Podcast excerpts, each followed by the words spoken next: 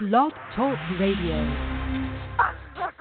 Hello, Nats Town. Welcome to another hastily prepared edition of Nats Nightly, sponsored by FederalBaseball.com. This is Patrick Reddington for Federal Baseball. I've got Dave Nichols and Doghouse from Federal Baseball on the line after the Nationals blow their 14-game winning streak against the Braves in D.C. with an 8-5 loss tonight. Dave, we'll start with Strasburg, and we're going to have to be quick because I forgot to set for 30 minutes. So we only have 14 minutes and 30 seconds to go.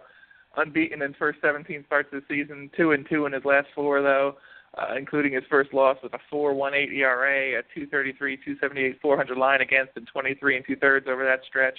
Uh, Freeman 13 for 32, 406 average against Strasburg in their respective careers after an RBI double in the first. Jace Peterson jacks a 2-0 fastball in the second, 2 nothing Atlanta. 3-2 in the fifth. The Nationals went ahead when Freeman hit the 2-2 change at the left, a three three uh three run home run, 14 for 34 versus Strasburg at that point, 5-3 Atlanta. 7-3 Atlanta. When Strasburg's done, Belisle comes on and gives up a two-run home run. Lets a runner inherited come in not a good night for Strasburg on the mound. Second rough start in a row. Five and a third, seven hits, six runs, two walks, seven Ks. It was a brutally hot night. Looked like he ran out of uh, steam there a little bit towards the end, but wasn't particularly sharp from the start tonight. Where should we start? Um, Freddie Freeman good, Stephen Strasburg bad. Um, hashtag Hot House Flower. Um, you know, insert your favorite narrative here uh, yeah, just a rough night for Strasburg. Um, two in a row now. Hopefully that's not. Uh, um, I certainly don't believe in harbingers or uh, anything of that nature, but uh, it definitely a tough night tonight. Um, had had trouble locating, wasn't making his pitches. Uh, obviously, Freddie Freeman uh, did his damage to him, and um, just kind of tough to take. And uh, you know, the Nats had such um, such a nice streak of domination against the Braves to to see it go away on a on a hot and humid night in DC. Um, just you know, you you you hate to dwell on one game uh, as much as and obviously since we do this on a nightly basis, that's the whole point of doing it is dwelling on the previous game. But um, you know, stuff happens. Sometimes a guy's not very good, and you just have to go on and move from it. Uh, Strasburg's been very good this season. Uh, he's had two rough outings in a row, so um, you know, hopefully whatever is not right with them gets right for the next time, and um, you know, just the Nats just have to go out now and win the next two games because you just you can't afford to to lose a series to the Braves at this time of year. Okay, I was watching from high above uh, home plate here in the press box in Nationals Park. I assume you had a better view at home. Uh, Dave, Dusty Baker said after the game, I almost said Davey Johnson, but I stopped myself. I'm quick. Uh, he said Stras- Strasburg grooved some pitches, ran out of gas in the middle innings. He said a changeup slipped to Freddie, a breaking ball up. Uh, Jace Peterson hit a fastball that was out out over the plate. Uh, they were trying to get as deep as they could with Strasburg. They have a stretch of 20 straight games now where they uh, are playing every day, so they didn't want to go to the bullpen early. Got as much as they could out of Strasburg, but he didn't have much to give tonight. It looked like. Yeah, he was really struggling out there, even from the first inning. Uh, just didn't really have his command. wasn't spotting pitches. I, I mean, couldn't find the zone. Uh, uh, after a couple innings in, he settled in and was able to find the zone and throw some strikes. Not particularly good strikes, as it turned out, given how many of them were deposited in the bleachers. But uh, yeah, just just a tough outing for Strasburg there. You'd think a hothouse flower would do better in the heat, right? I mean, it's right in the name. I feel like this is false advertising. Uh, that was funny when you texted it to me a few hours ago. it's funny again now. By the way, Dave, you can change the time on the show on the show page when you're at the studio thing. I just figured out, so we don't have to rush anymore. But I'm rushing anyway oh, nice. I want to go home. And I will note for uh, anyone who wasn't in attendance here in the nation's capital tonight, it is a ridiculously hot night, so I'm not surprised. The Braves all seemed like they were sweating through their uniforms. Strasburg seemed like he ran out of gas pretty quick, so not too surprised by that going on. Uh, Mike Foltynewicz, Dave, however you pronounce his name, I'm going with Foltynewicz, uh, acquired from the Astros in the Evan Gattis trade January 2015, three and three with a 5.00 ERA in eight games since late June DL stint for a right elbow discomfort. Uh, gave up a two-out RBI single by Trea Turner, two to one early. Uh, Rendon jacks a one-one curve, to make it three to two in the fourth, put the Nationals up, but seven to three in the sixth. Uh, two-out single by Brian Goodwin ends his night with a big lead there, four-run lead. Nationals made it a little closer, but not close enough. Uh, this kid's a nice young pitcher they got here. They have a really. Uh, I was going to get to one of the other arms in their bullpen later, but they, they they're putting together a nice team here, which kind of frustrates me. Uh, seeing Atlanta kind of get back on track. They got rid of some of those bad contracts. They've loaded up on some of these young kids that we're seeing now, and uh, Foltynewicz in particular has put together a few good starts here. Got over that elbow discomfort earlier this season, and it's not not good numbers necessarily. Came back with a good start tonight. See. Yeah, yeah. You know, he's a he's a guy that um um is like the the the, the lead of, of of the whole wave of talent that they've got. I think the best pitcher, best pitching prospects that the Braves have are still in the minor leagues, but uh but Foltynewicz, um he's got an average fastball. It's okay.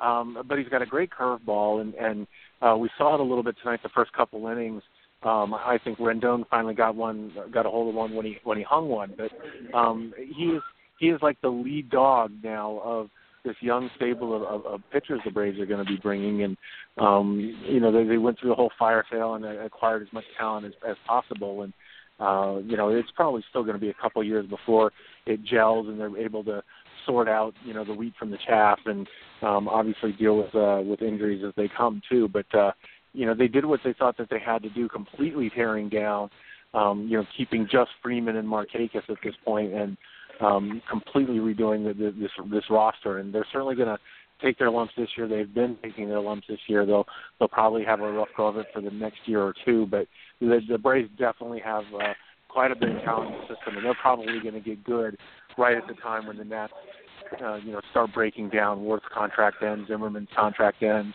Uh, who knows what happens with Harper at this point? But uh, uh, the Braves have an awful lot of talent in their system, and you know, let's just keep it in the minor leagues for the next couple of years while uh, while the Nats should be challenging for uh, division titles at least until they get the Harper thing sorted out. Doghouse, uh, Federal Baseball, we're known for stressing the positive since 2007. Uh, if you're going to look for them tonight, uh, Trea Turner three for five, two stolen bases atop the order. Jayson Werth with a one for five night. We'll get to that in a minute. Daniel Murphy two for three, two runs scored on the night.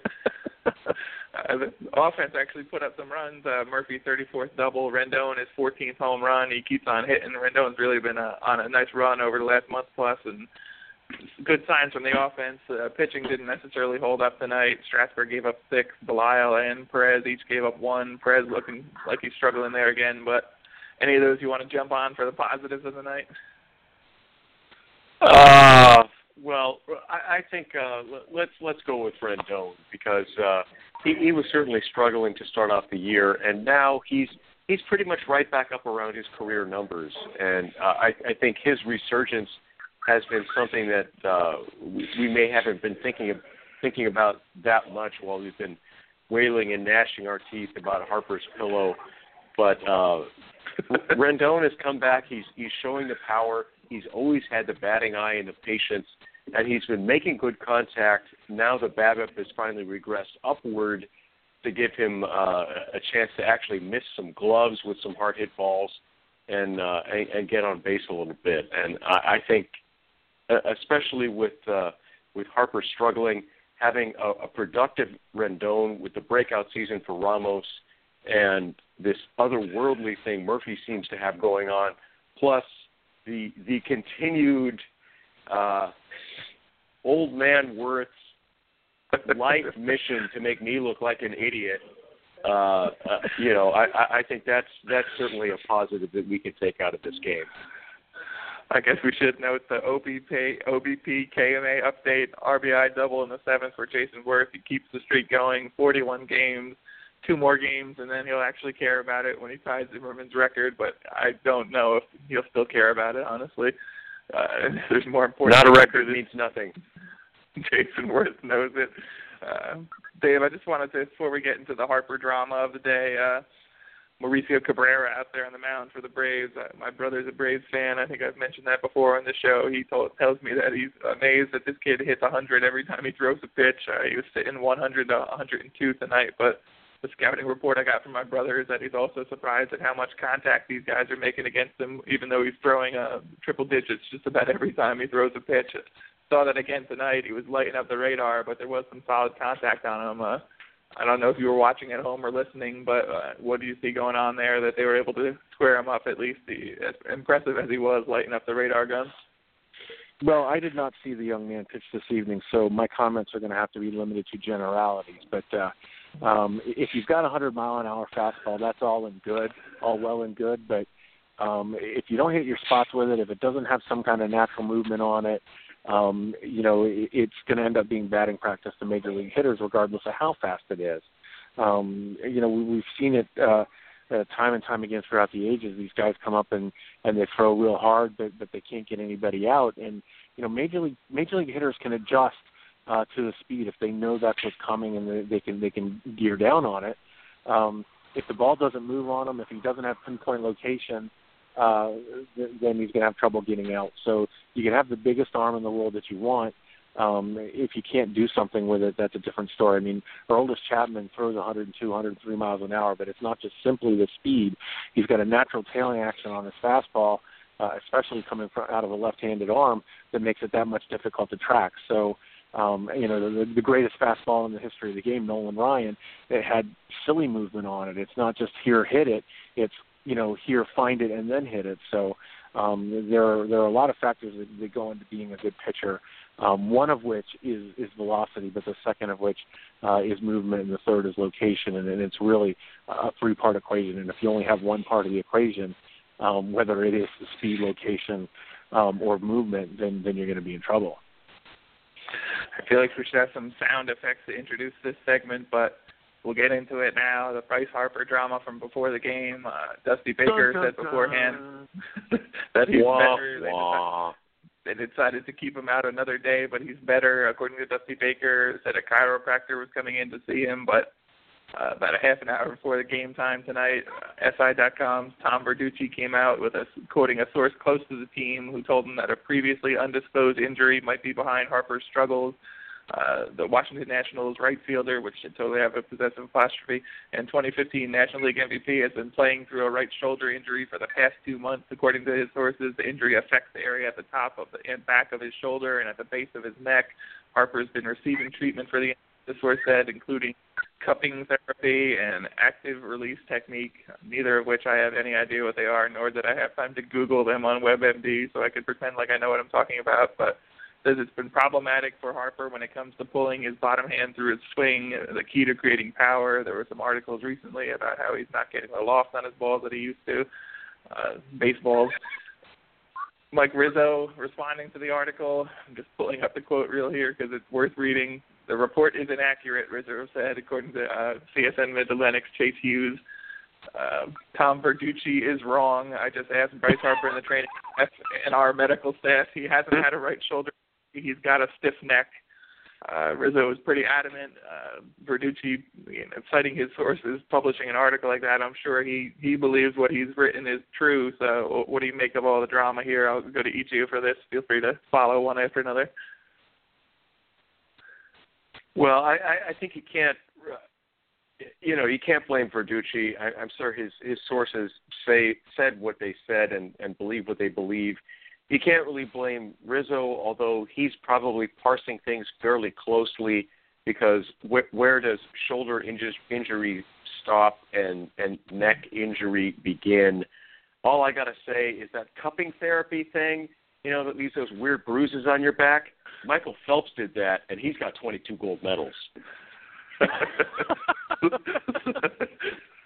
so, using the powers of science, we should deduce that Bryce Harper should be fine any day now. Dr. Dave, your take yeah. on all this it, drama? Either that or he's going to get 22 gold medals. well, between the cupping and chiropractic, he's got all the quack sciences covered. you know, here's here's the thing. You know, reporters reporters, you know, get their source or get source says um, to to make to make a point. Obviously, injuries are, are, are a very difficult thing to to report on because teams are very uh, hold those that information very close to their chest. You know, the the the Nats wanted the Braves to think that Bryce Harper was available on the bench tonight, even though the entire world knows that he's not. Um, you know, how long has he been hurt? You know, you look at the numbers, and there's an argument to say that he's been hurt since the first of May. Um, there's there's no proof to it. You can't go back to a play and say, okay, that's where he got hurt. But he hasn't been Bryce Harper for three months. I mean, you know, through the through the month of April, he was he looked like he was going to follow up his MVP year and put up the same numbers this year. You know, he had he had that series against the the Cubs where they walked him nine times in two days, um, and he hasn't been the same since. And people are like, you know, there's you know hash brown narrative that that you know that, that Joe Maddon wrecked him, but uh, there's very good evidence to look at, at the statistics, to look at the timeline of the statistics, and say, okay, obviously Bryce Harper's not right. There's something wrong with him. And we've mentioned this before on the show, you know, uh, two dozen times. You know, he's had the he had the knee injury, he's had a quad injury. Um, you know, this is the first time that somebody said anything about a shoulder injury, but it makes complete sense when you look at just strictly looking at the numbers that sometime in May he stopped hitting the ball hard. You know, they track those numbers now. You can tell you know how hard he's hitting the ball, when he's hitting the ball hard, and against whom he's hitting the ball hard, and he just stopped doing it. So something's wrong with him, whether it's mechanical, it's physical, it's emotional, it's mental. Um, the the most the most logical of any of those scenarios is physical. And as as Doghouse said, you can't blame Rizzo for downplaying it or even deflecting or even hiding the idea that, that Harper is injured. You can't blame Harper if he's hiding the idea that he's injured because this is their livelihood and, and players need to play to continue making their livelihood. But the bottom line is if something's wrong with him and the Nationals can and, and if the Nationals and I'm saying all this qualified, if there's something wrong with him and if the Nationals know that something's wrong with him and if they continue to run him out there, then they are doing a disservice to the player, the team, the fans, and ultimately you're going to hurt the guy long term um, as we can see with, with the Nationals incumbent first baseman Ryan Zimmerman. He played through an injury and literally ruined the rest of his career. You hope that's not what's happening with Harper. I said this to you in comments when we were texting back and forth, and I find it hard to believe that uh, I, maybe they're not saying what's wrong with him if there is something bigger wrong with him that they're not uh, talking about, but I, I have a hard time believing with a player as important as Harper that they don't know exactly what's going on. You know, whether or not they're willing to share that with fans and readers, uh, reporters, who knows? But I have a hard time to imagine with a player they have that much invested in and want to, you know, sign to a long-term deal and keep him around here that they do anything that would uh put it put his future in jeopardy at all. You would hope that the Nationals you know, know what they're doing. The new medical staff has gotten really good reviews from everyone, so let's hope that they're all aware of what's going on. Harper's not hiding something to try to keep in the lineup, et cetera. But there's going to be some drama around this going forward because uh, knowing reporters, they're not going to give up on this one, and they're going to track back what Verducci had to say, figure out who said it, and figure out what's going on with Harper. So right. stay tuned. And it's not just it's it's not it's not just Verducci though. Uh, moments after that came out, Chelsea Janes of the Washington Post echoed his sentiment, saying that's the same thing right. she heard. And then two minutes later, they had Rizzo. So it's not just Verducci that's reporting it. There's, there's a second uh, a credentialed reporter that's saying that they heard the same information, whether it's from the same source or a different source. But but the bottom line is that there's something out there. You know, you don't have you don't have any amount of smoke without some kind of flame there somewhere. So there is something going on there. Whether you know whether the Nats, whether Verducci, whether the, the medical team, whether Rizzo, depending on who's who's telling the truth or what version of the truth, something's going on there. Right, exactly what I meant too. As soon as that one report gets out there, everyone else starts asking questions. Everyone starts contacting their sources, and sooner or later they'll figure out what's going on. Hopefully, it doesn't require a DL stint because the Nationals need a hot Bryce Harper going down the stretch. That, that big bat in the lineup. 67 and 47 after the loss tonight. Rob Whalen versus Reynaldo Lopez. Going to be another hot one at DC tomorrow, 7:05 p.m. Talk to you guys after that game. Go Nats.